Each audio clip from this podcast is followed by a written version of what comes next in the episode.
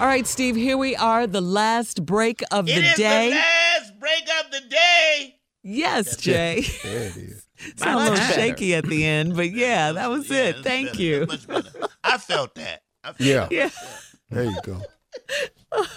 It's been a good day, though. It's been a real good, good Monday. Day. Yeah. Mm-hmm. Good Monday. Mm-hmm. Yeah, I, I want to talk to uh, our listeners again because I can't say enough about this voting. You know, uh, I'm watching these Democrats, and I'm watching us just go through what we consider the process. And really, it's just a waste of energy. Uh, I knew a long time ago half these people who I had never heard of. And, you know, I'm, it's not that I'm that political of a person, but if I've never, ever heard of you, ever, ever, you you can't be president. And, and you know, this nice run for uh, all these people, Buttigieg and all these people in Young and Warren and Klobuchar and whatever, Amy, whatever. I've never heard of you.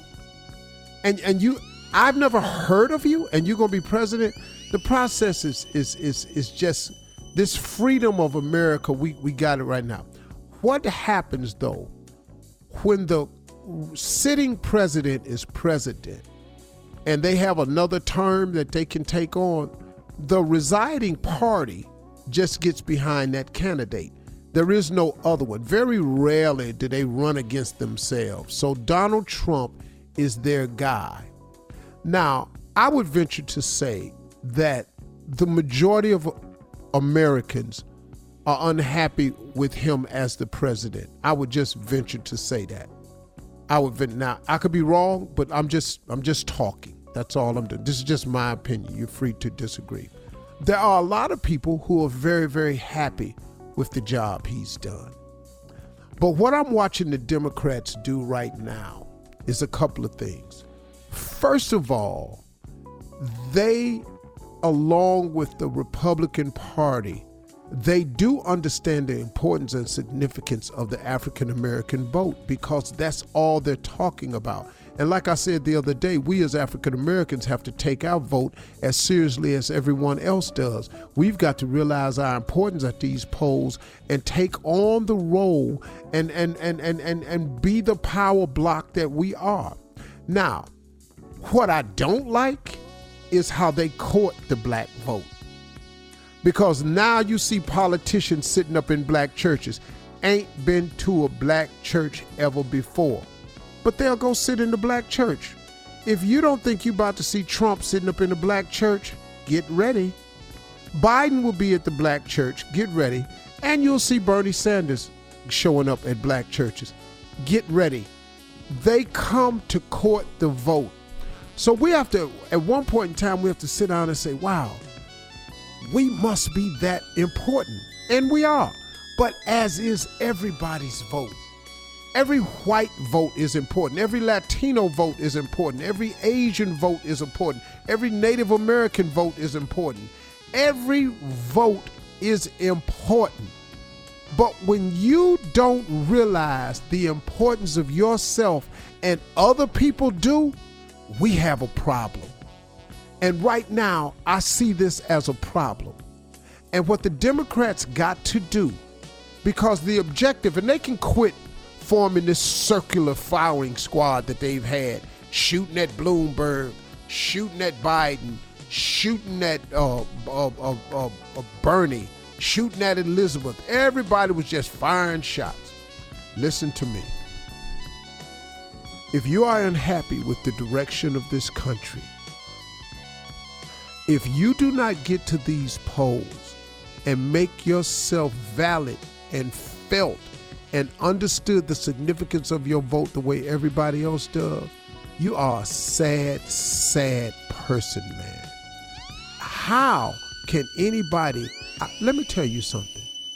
There isn't a person on this earth willing to take care of me better than me.